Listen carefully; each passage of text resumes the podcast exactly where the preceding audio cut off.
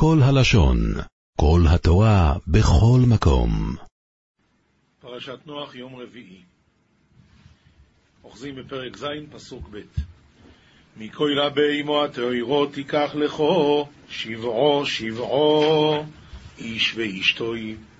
ומן הבי אמו אשר לא תאירו היא, שניים, איש ואשתוי. אומר התרגום, מכל בעיר הדחיה, תיסב לך שבעה שבעה, דחר ונקבה, ומן בעירה דלה איתה הדחיה, היא טרין דחר ונקבה. רש"י, התאורה, העתידה להיות תאורה לישראל. הרי בינתיים אין תאורה וטמאה, אבל הרי יהיה מתן תורה ואז יהיה בהמות תאורות וטמאות. אז בהמה שעתידה להיות תאורה לישראל, את זה תיקח שבעה שבעה איש ואשתו, אבל מבהמה שלא תאורה שניים איש ואשתו.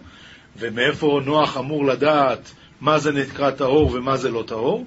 למדנו שלמד נוח תורה. כך אומר רש"י, שבעה שבעה. אומר רש"י, למה מהטהורים יותר? כדי שיקריב מהם קורבן בצאתו. יש כאלה שמסבירים שהבהמה הטהורה היא כולה למען אחרים. לוקחים ממנה חלב, צמר, כשכבר סוף סוף שוחטים אותה, אוכלים את הבשר שלה. הכל היא נותנת לאחרים. וגם כשהיא חיה והיא זקוקה למשהו, אז היא אוכלת רק עשב. אבל לעומת זאת הבהמה אשר איננה טהורה, ראית מה קרה? אוכלת את האחרים, כשהיא כבר סוף סוף מתה, אז, אז אין מה לעשות איתה. חוץ מהפרווה אתה לא יכול לעשות כלום. ממילא אלה שבעה שבעה ואלה שניים שניים. רבי יעקב גלינסקי אומר שהוא פעם נכנס לרב חיים קניאבסקי, והוא שאל מי היה הרב שסידר להם קידושין לבהמות האלה. הרי כתוב כאן, מן הבהמה הטהורה תיקח לך שבעה שבעה איש ואשתו, ובהמה אשר לא טהורה שניים איש ואשתו. מי סידר להם קידושין? איפה זה ברבנות? תראה לי את הכתובה. נו, מה הפשט? התשובה היא פשוטה. כתוב במפורשים שהכוונה, אלה שלא השחיתו את דרכם, אז זה כבר נקרא איש ואשתו. אבל פי שברור שזה לא איש ואשתו כמו אצלנו. אבל זה שהם לא השחיתו את דרכם, בדור כזה שכולם הולכים מין בשאינו מינו, אלה לא השחיתו את דרכם. שוי, זה כבר בסדר גמור. למדנו, אומר, אומר הרב גלינסקי, שיש לימוד זכוס גדול כשזוכים, ובדור כל כך קשה, אז לכל הפחות אנחנו משתדלים. אי אפשר להגיד שאנחנו בכלל שייכים לדורות שלפנינו. אין לזה שום קשר בכלל. היו אנשים יראי שומעים פי כמה וכמה, למדנים פי כמה וכמה, כל הקולפונים. בדור הזה גם זה נחשב משהו. בדור שהשחית את דרכו, אז לכל הפחות הוא לא עושה כמוהם. זה נקרא איש ואשתו. פסוק ג', גם מאויף השומיים שבעו שבעו זכור ונקבו לחיויס זרע על פני כל הארץ. אומר התרגום, אף מאויפו דשמיא שבעה שבעה דחר ונקבה לקיימה זרעה על אפי כל ארעה. רש"י, גם מעוף השמיים בתיאורים הכתוב מדבר, ולימד ולמד סתום מן המפורש. למה? כי פה כתוב עוף השמיים, לא כתוב דווקא תיאורים, אבל מקודם הרי כתוב דווקא תיאורים, אז לכן הוא אומר למד הסתום מן המפורש. פסוק רבה, כי לימים עוד שבעו אנכי ממטירה לארץ ארבעים ימים וארבעים לילה, ומוכיסי את כל היקום אשר עשיתי מעל פני אדמו. הרי לזמן יומין עוד שבעה, אנא מחת מיתרא על ארעה ארבעין יממין וארבעין לילבן, ואמחי יד כל יקומה דיעבדת מעל אפי ארע. אני אמחה את כל היקום. אומר רש"י, כי לימים עוד שבעה, אילו שבעת ימי אבלו של מתושלח הצדיק, שחס הקדוש ברוך הוא על כבודו ועיכב את הפורענות. צא וחשוב שנותיו של מתושלח, ותמצא שהם קלים בשנת שש מאות שנה לחיי נוח. אבל כדי שיוכלו לשבת שבעה על מתושלח, הקדוש ברוך הוא חיכה עוד שבעה ימים. ודרך אגב, זה צריכים לדעת, כתוב בקהלת, והאלוקים עשה שיראו מלפניו. אומר שם רש"י, שאותם שבעה ימים האחרונים לפני המבול, הקדוש ברוך הוא עשה שהשמש תזרח במערב ותשקע במזרח. למה? כדי שיראו מלפניו, שיסתכלו, שיראו שקורה משהו. רק מסתום מהם שלחו חללית לראות, לברר מה התופעה, והחללית הושמדה ביחד עם המבול. במקום להבין שהאלוקים עשה פה משהו, אז זה מה קרה ולמה קרה. ו... מה זה כי לימים עוד שבעה? אומר רש"י, מהו עוד? זמן אחר זמן. זה נוסף על מאה ועשרים שנה. ולמה דווקא ארבעים יום וארבעים לילה יהיה המבול? אומר רש"י, כנגד יצירת הוולד, שקלקלו להטריח ליוצרם לצור צורת ממזרים. אז כנגד זה ארבעים יום היה המבול. פסוק ה', ויעש נוח ככל אשר ציווהו אדוני, ועבד נוח ככל דפקדי אדוני. רש"י, ויעש נוח, זו ביאתו לתיבה, שהוא נכנס לתיבה. פסוק ו', ונוח בן שיש מאויס שונו, והמבולו יומיים על אורץ, ונוח ברשית מאה שנין, ותופניו המיה על הרעה. ויובוי נוח ובונו ואשתו יונשי בונו ויתוי, אל התיבו מפני מי המבול. אומר התרגום, ועל נוח ובנוי ואיתתיו נשי ונוי אימי, לתיבו אותה מן קדם מי תופנה. רש"י, נוח ובניו, האנשים לבד והנשים לבד, לפי שנאסרו בתשמיש המיטה, מפני שהעולם שרוי בצער. ומתי הם באו? מפני מי המבול. זה כבר לא כל כך טוב לטובת נוח, כי אף נוח מקטני אמונה היה, מאמין ואינו מאמין שיבוא המבול, ולא נכנס לתיבה עד שדחקו המים. בספרים של אגן רווה כבר גם כן מביא את זה, אבל ראיתי את זה בעוד ספרים של חסידי, של אדמו"רים חסידיים, אז מפרשים את זה קצת, אומרים שאפשר לשים את הפסיק כאן. אף נוח מקטני אמונה היה מאמין, ואינו מאמין שיבוא המבול. כלומר, נוח לא האמין שיבוא המבול, כי הוא אמר, בטח הם יחזרו בתשובה. מקטני אמונה היה מאמין, שהוא היה מאמין שגם הקטני אמונה האלה עוד יחזרו בתשובה, ולכן לא היה מאמין שיבוא המבול, ולכן עד שלא דחקו אותו המים, הוא לא נכנס פנימה. אבל בפשטות של הפסוק, ברש"י בפשטות כתוב, אף נוח מקטני אמונה היה. זאת אומרת, באמת יש כאן איזושהי, בחז"ל יש כאן ביקורת על נוח. אני אומר, הדגשתי, בחז"ל יש כאן ביקורת על נוח, מפני שנוח היה נביא. נוח היה מישהו שדיבר עם השם. וכשאומרים על מישהו היה מקטני אמונה, אז תכף אתה מרגיש, אני בסדר באמונה שלי, הוא, הוא היה מהקטנים של האמונה. תירגע, מפני שנוח היה נביא, הוא לא היה מקטני אמונה, אלא לחז"ל.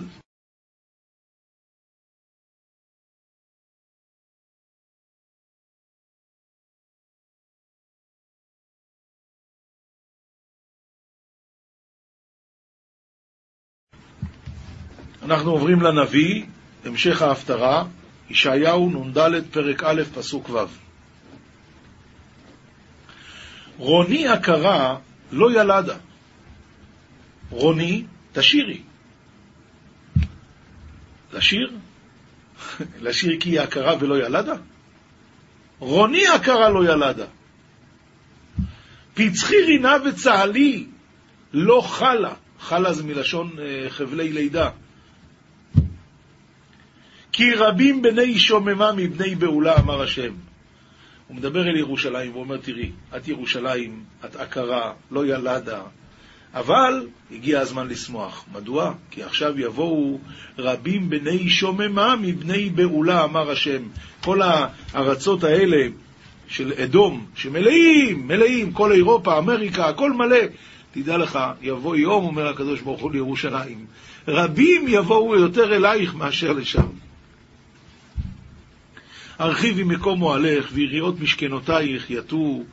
אל תחסוכי, העריכי מיתרייך ותעידותייך חזאיקי, כי ימין ושמאל תפרוצי, וזרעך גויים מירש, וערים נשמות יושיבו. ערים נשמות הכוונה שוממות, יושיבו. אל תראי כי לא תבושי, ואל תקלמי כי לא תחפירי, כי בושת אלומייך תשכחי, וחרפת אלמנותייך לא תזכרי עוד. איזה מילים. כי בועלייך עושייך, אדוני צבאות שמו, וגואלך קדוש ישראל, אלוהי כל הארץ יקרא. כי כאישה עזובה ועצובת רוח קראך אדוני, ואשת נעורים כי תימאס, אמר אלוהיך. מה שהיה היה, היה איזה ויכוח, אבל הוא יחזיר אותך, הכל יהיה בסדר. בגמרא כתוב שאיזה אפיקורס אחד, קוטי, שאל את ברוריה, אשתו של רבי מאיר. מה הוא שאל אותה? רוני, הכרה לא ילדה? בשביל זה לשמוח? והיא ענתה לו, הנקסיל כי יבלתו. אמרה לו, זה הצדוקי אולי. אז היא אמרה לו, בטח שהיא צריכה לשמוח, שהיא לא ילדה, אפיקורסים כמוך. אבל ב, ב, בילדים טובים ודאי שהיא ילדה, שהיא הכרה מכמוך, מאנשים כמוך. אוי, יהי רצון שכבר יתקיים הנבואה הזאת. עכשיו אנחנו עוברים לכתובים, משלי פרק ב' פסוק ט' עד י' ד'. אנחנו בהמשך של אם תבקשנה ככסף וכמטמונים תחפשנה, אז תבין יראת השם וכו' וכו'. אז תבין צדק ומשפט ומישרים כל מעגל טוב. נראה את זה בפסוקים של הנביא עצמו. אומר, אומר שלמה המלך, אז תבין צדק ומשפט ומישרים כל מעגל טוב. מה הולך פה? אומר רש"י, אין רש"י, אבל זה הולך ככה, אם אתה תנצור, אם אתה תלמד את התורה, אז לנצור אורחות משפט ודרך חסידיו ישמור, אז תבין צדק ומשפט. אז יהיה לך הבנה בדברים האלה, ומישרים כל מעגל טוב. מעגל זה דרך, רק מה, יש מעגל, זה, זה מעגל זה בעיגול הדרך.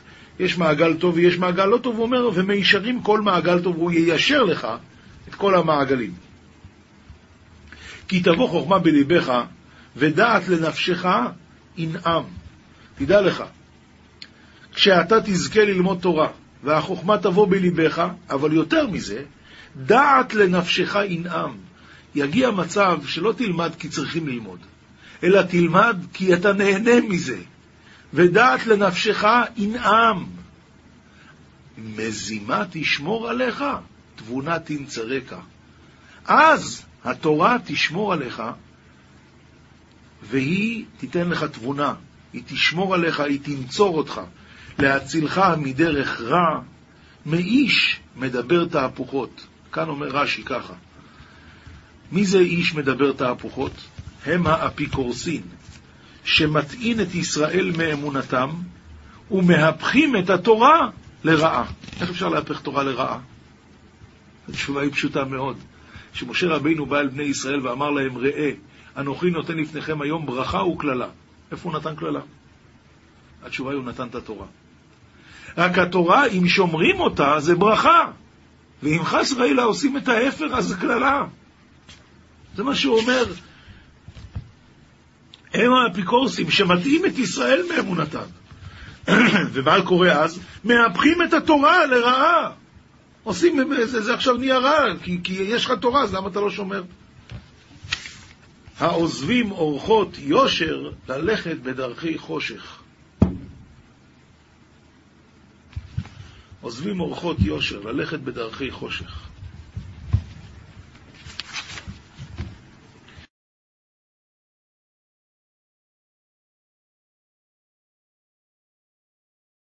אנחנו עוברים למשנה, מסכת בבא קמא פרק ב'.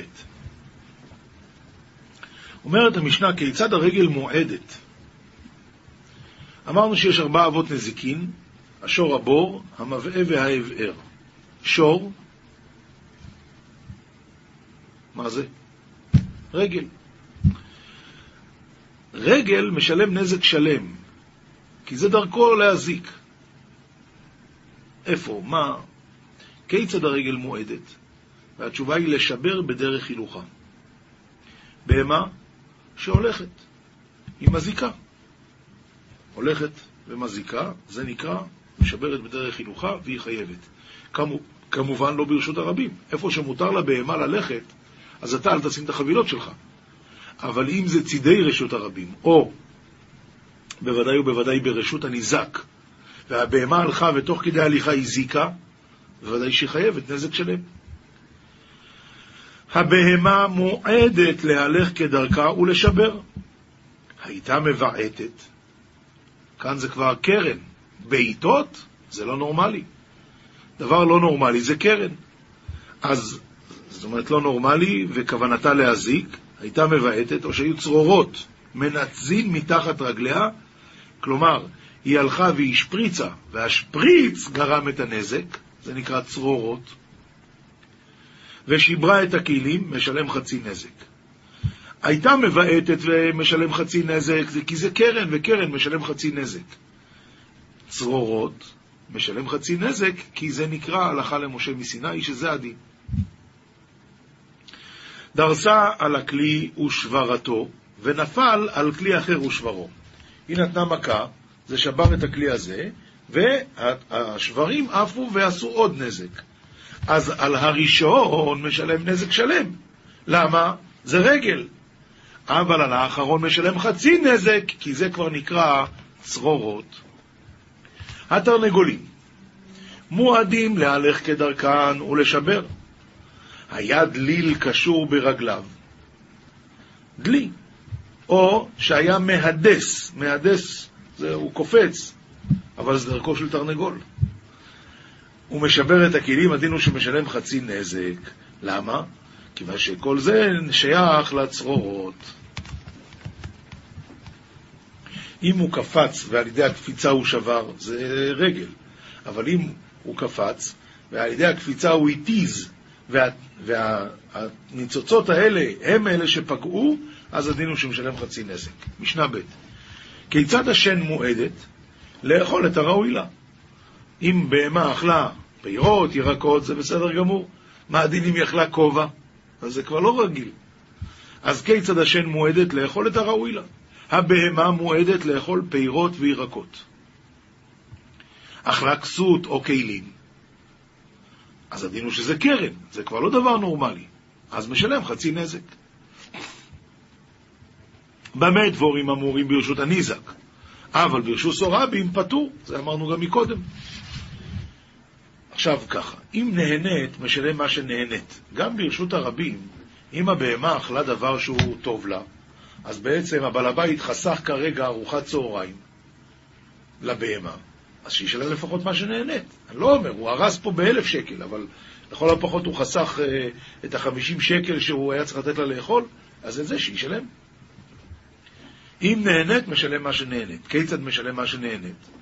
אכלה מתוך הרחבה, כלומר ברשות הרבים, היה מותר לה להיות שם, היה מותר לה לאכול שם, אבל לכל הפחות, את מה שהוא חסך לעצמו, שישלם, אז משלם מה שנהנית.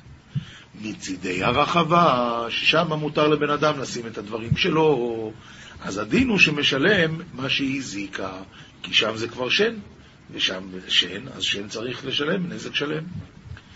מפתח החנות, משלם מה שנהנית. מתוך החנות, משלם מה שהיא זיקה. אותו הכלל. משנה ג' הכלב והגדי שקפצו מראש הגג ושיברו את הכלים. מה אתם אומרים? זה דרכו של כלב וגדי לקפץ? ודאי שכן. מה הדין? משלם נזק שלם, מפני שאין מועדין. הכלב שנטל חררה והלך לגדיש. חררה זה עוגה, מישהו שם פיתה על גבי הגחלים, הלך על הכלב ולקח את הפיתה, הוא רק לקח עם זה גם גחלים, הוא שם את זה על גדיש וכל הגדיש נשרף. אז הכלב שנטל חררה והלך לגדיש, על החררה, אכל החררה והדליק את הגדיש, על החררה משלם נזק שלם. למה? זה שן. אבל על הגדיש משלם חצי נזק. איזה דין זה? צרורות. וצרורות אמרנו כבר, הלכה למשה מסיני, משלם חצי נזק. משנה ד' איזה הוא תם ואיזה הוא מועד? לגבי קרן יש לנו תם ויש לנו מועד. אז עכשיו השאלה, מה זה תם ומה זה מועד? מועד כל שהעידו בו שלושה ימים שהוא נגח. שלושה ימים אחד אחרי השני, נגח, זה מועד. ואז הוא יתחיל לשלם נזק שלם. תם, מי שיחזור בו שלושה ימים, מתי הוא חוזר להיות תם? אם עברו שלושה ימים, והוא הפסיק לנגוח. דברי רבי יהודה. רבי מאיר אומר, מועד שהעידו בו שלוש פעמים. לא אכפת לי אפילו באותו יום. לא כמו שרבי יהודה אמר שלושה ימים, אלא שלושה פעמים. שלוש פעמים. ותם, כל שירו התינוקות ממשמשים בו ואינו נוגח. מתי הוא חוזר להיות תם? שהתינוקות מתחילים להציק לו, כמו שהם רגילים הילדים, ואף על פי כן הוא לא נוגח, אז הוא חוזר להיות תם. משנה ה' שור המזיק ברשות הניזק. כיצד? נגח, נגח זה הקרן עצמה. נג, עכשיו זה התולדות. נגף, נשך, רבץ, בעת. ברשות הרבי משלם חצי נזק, כי זה קרן. ברשות הניזק, רבי טרפון אומר נזק שלם, וחכמים אומרים חצי נזק. במה תלוי הוויכוח שלהם? אמר להם רבי טרפון לחכמים. ומה במקום? במקום שהקל על השן ועל הרגל. מה, איפה זה? ברשות הרבים, ששן ורגל לא משלם, רק מה שנהנית. שהוא פטור, החמיר עליהם ברשות הניזק לשלם נזק שלם. אז במקום שהחמיר על הקרן, איפה? ברשות הרבים? לשלם חצי נזק? אינו דין שנחמיר עליה ברשות הניזק לשלם נזק שלם? אמרו לו, אז מאיפה אתה לומד את זה? מרשות הרבים. בסדר גמור, ברשות הרבים מה הוא משלם? חצי נזק. דיו לבא מן הדין להיות כנידון. מאיפה אתה לוקח אותו? משם? כמו שהוא. חצי נזק. מה ברשות הרבים חצי נזק? אז ברשות הניזק חצי נזק. אמר להם, אני לא אדון קרן מקרן, אני אדון קרן מרגל. איך? ומה במקום שהקל על השן ועל הרגל? ברשות הרבים, החמיר בקרן. מקום שהחמיר על השן ועל הרגל, ברשות הניזק, שם משלמים נזק שלם. אינו דין שנחמיר בקרן לשלם נזק שלם? אמרו לו, דיו לבא מן הדין להיות כנידון. מה ברשות הרבים? חצי נזק. מי? הקרן משלם חצי נזק. אף ברשות הניזק חצי נזק. כי מאיפה אתה משלם? מאיפה אתה בא?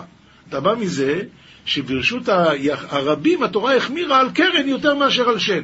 בסדר גמור. אבל מה היא החמירה? חצי נזק. אז גם פה רק חצי. משנה ו' אחרונה לפרק הזה. אדם מועד לעולם. בין שוגג, בין מזיד, בין ער, בין ישן. אדם מועד לעולם. כמובן, בתנאי שהוא יודע שמישהו ישן לידו. מה הדין אם הלך אדם לישון, והוא לא יודע, אחרי שהוא הלך לישון מישהו בא והתיישב לידו, אז, אז גם אם הוא עשה משהו, או מישהו הניח שם זכוכיות, הוא לא יודע, אז הוא לא אשם. אומרת הגמרא בו בקמד אף יוזיין עמוד ב' תנו רבונון, תרנגולים שהיו מפריחים ממקום למקום ושיברו כלים בכנפיהם, משלמים נזק שלם. אוי, זה לא צרורות? לא, הם שיברו בכנפיהם. סומכוס אומר, סליחה, משלמים נזק שלהם, כן.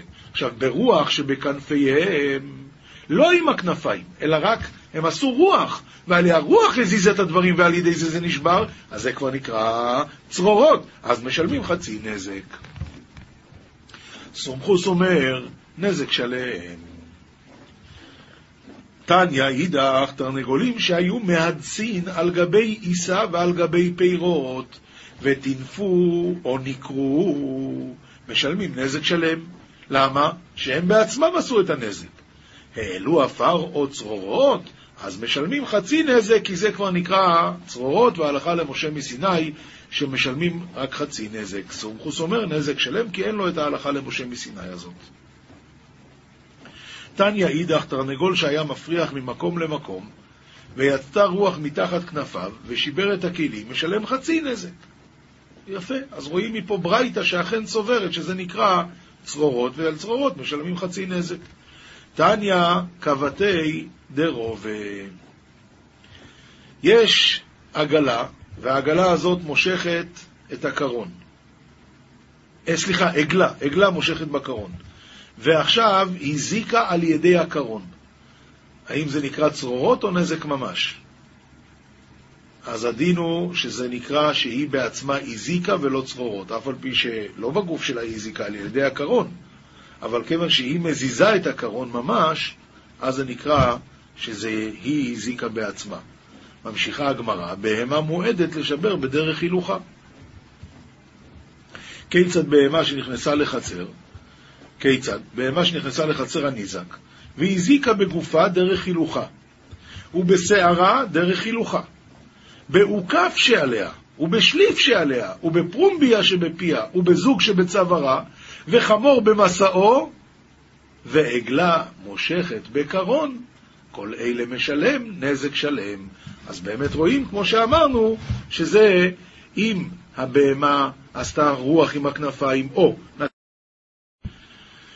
אנחנו בזוהר, פרשת נוח, דף סמכת עמוד א', היום הזוהר מדבר האם נוח היה זכאי או לא היה זכאי מבחינת מה שהוא היה אמור לעשות לדור שלו. אומר רבי יהודה, אף על גב דזכה אהבה נוח. נוח היה באמת ראוי, אבל לאו אי הוא כדאי דקות שבריך הוא יגן על אלמה בגיני. להגן על כל הדור זה הוא לא יכל, הוא עצמו זכאי, אבל שהוא יגן על הדור זה הוא לא היה מסוגל. תוך חזי, משה לא תלה מילה בזכותי, אלא בזכות הבהן קדמאי. משה רבינו, כשבא לבקש, מה הוא אומר? הוא אומר, ריבונו של עולם, תזכור את האבות, הוא לא מבקש אף פעם בזכותו, תמיד הכל בזכות זכור לאברהם, ליצחק ולישראל עבדיך.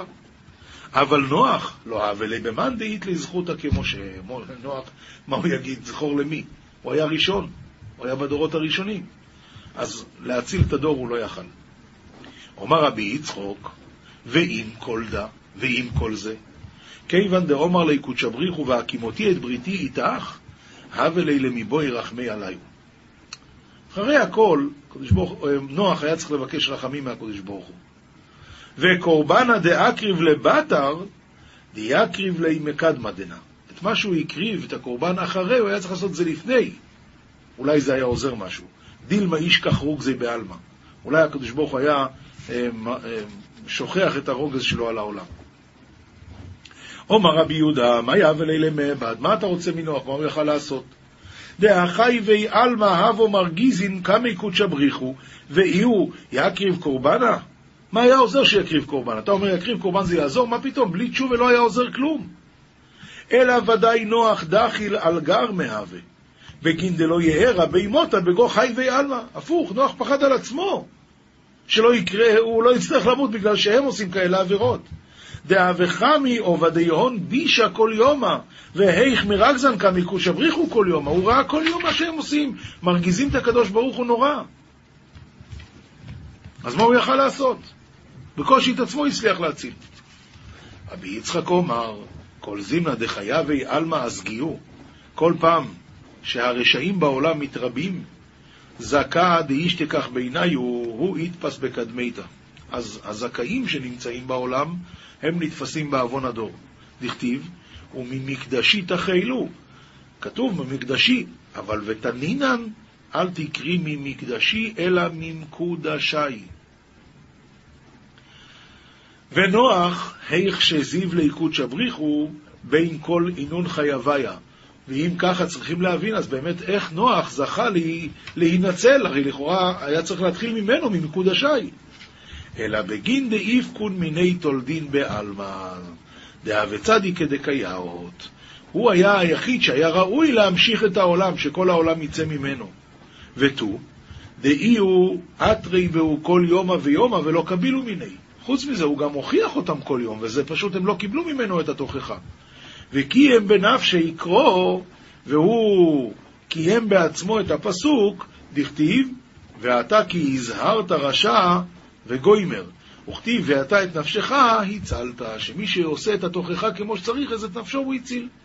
מכאן, כל מן דאזהר לחייו, אף על גב דלא קביל מיני, הוא שזיב לי לגרמי. אדם שמוכיח את הרשע, גם אם ההוא לא שמע לו, אבל את עצמו הוא הציל. והוא חייבה יתפס בחובי, ועד, זאת אומרת, ואותו אדם שלא קיבל את התוכחה, אז יש לו בעיה, אני הכחתי, הוא לא, הוא לא רצה לשמוע. ועד כמה יעזר לי, ועד כמה צריכים להוכיח את האנשים, התשובה היא עד דאמחי לי, עד שירקה אותו, והוקמו החבריה. וכך באמת מעמידים כל בני הישיבה של הזוהר את הפסוק הזה, עד שירביץ לו, אז, עד אז הוא צריך להוכיח אותו. יש, יש באמת סיפור מאוד יפה על רבי יהודה צדקה, זכר צדיק לברכה, ראש ישיבת פורת יוסף. היה פעם הפגנה בירושלים, הרבנים אמרו ללכת להפגנה, גם הוא הלך, אבל באו המשטרה ונתנו מכות, אז כולם ברחו, ורק רבי יהודה צדקה לא ברח. ניגש אליו שוטר אחד, כנראה שהיה ספרדי, יש לו רגש לרבנים, אז הוא ניגש, הרב, למה אתה לא הולך מפה? אז הוא אמר לו, כי הרבנים אמרו לעמוד פה, אז אני לא יכול ללכת. אז הוא אומר, אבל הרב, אתה תקבל מכות. אז הוא אמר, אם אני אקבל מכות, כבר יהיה מותר לי ללכת, כי כתוב, עד שיעקה אותו. אז הוא אמר, אבל הרב, תלך, למה? אני לא יכול ללכת, הרבנים אמרו לקיים מצוות תוכחה. אבל להתקבל מכות, אני אקבל מכות, אני יכול ללכת. בסוף אמר לו הרב, השוטר הזה, הרב, תשים את היד, והרב שם, הוא עשה לו ככה, אמר, עכשיו אתה יכול ללכת. וליווה אותו עד המדרכה השנייה. הלכה פסוקה, שולחן ערוך יורד דעה מסימן קפ"א ואילך. פאות הזקן הם חמישה, ורבו בהם הדעות. לפיכך, ירא שמיים יצא את כולם, ולא יעביר תער על כל זקנו כלל. סעיף ב', צריך להיזהר שלא ידור שום דבר, ואפילו צדקה אין טוב לדור, אלא אם ישנו בידו, ייתן מיד. נדרים זה דבר לא טוב. סעיף ג', כל איש ישראל חייב בתלמוד תורה, בין עני, בין עשיר, בין שלם בגופו, בין בעל איסורים, בין בחור, בין זקן, אפילו עני המחזר על הפתחים. ואפילו אם הוא בעל אישה ובנים, חייב לקבוע לו זמן לתלמוד תורה ביום ובלילה, שנאמר, והגית בו יומם ולילה. מוסר מספר תוצאות חיים, צריך להירא מלפגום, זאת אומרת מלעשות עבירות, כי שבעה הימה עיני השם משוטטות, הם מעידים על כל פגם הנעשה שבהם מצטייר הכל. כמו שאמר הכתוב, והרע בעיניך עשיתי, בעיניך. עוד מסוג זה שהוא מכניס, אוי, הוא מכניס המחמם, התמה, בין הקדושים. הלא יאמרו, מי גרם שייכנס המצורע הזה בינינו? הלא ודאי יענש. בפרט המדבר לשון הרע הוא הגורם הגדול שמיד הסמ"ם עולה. ושני המלאכים ההולכים עם האדם הם בדיילים ממנו, והם אבלים עליו עד שובו, שנאמר, ואשלם ניחומים לו ולאבליו, וייתן אל ליבו לשוב, שלא יהיו המלאכים אבלים עליו. אז כל הזמן הוא חוזר על זה, גם אתמול, גם שלשום. אז אם אדם חטא, אבל שיחזור בתשובה מיד. וכאשר האדם חוטא, התורה באה ורושם את החטא בפניו, וכל צבאות מעלה, בהיות הרושם ההוא בפניו, מקללים אותו, ובדהילים ממנו, כי רוח הטומאה שורה עליו.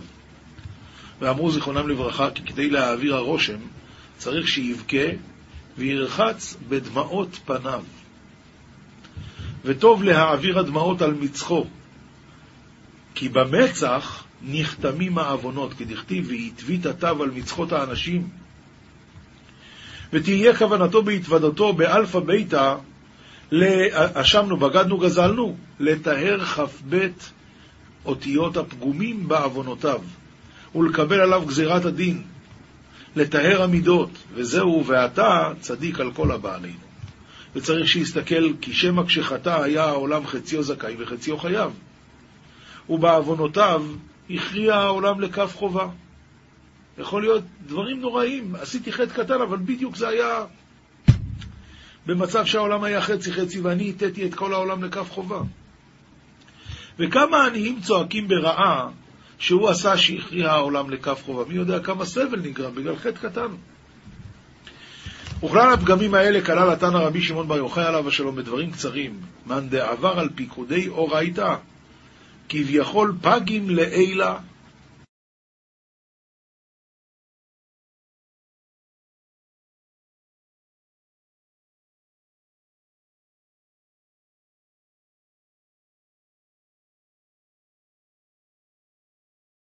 עולם שלם של תוכן מחכה לך בכל הלשון. אפס שלוש שש אחת שבע אחת אחת אחת אחת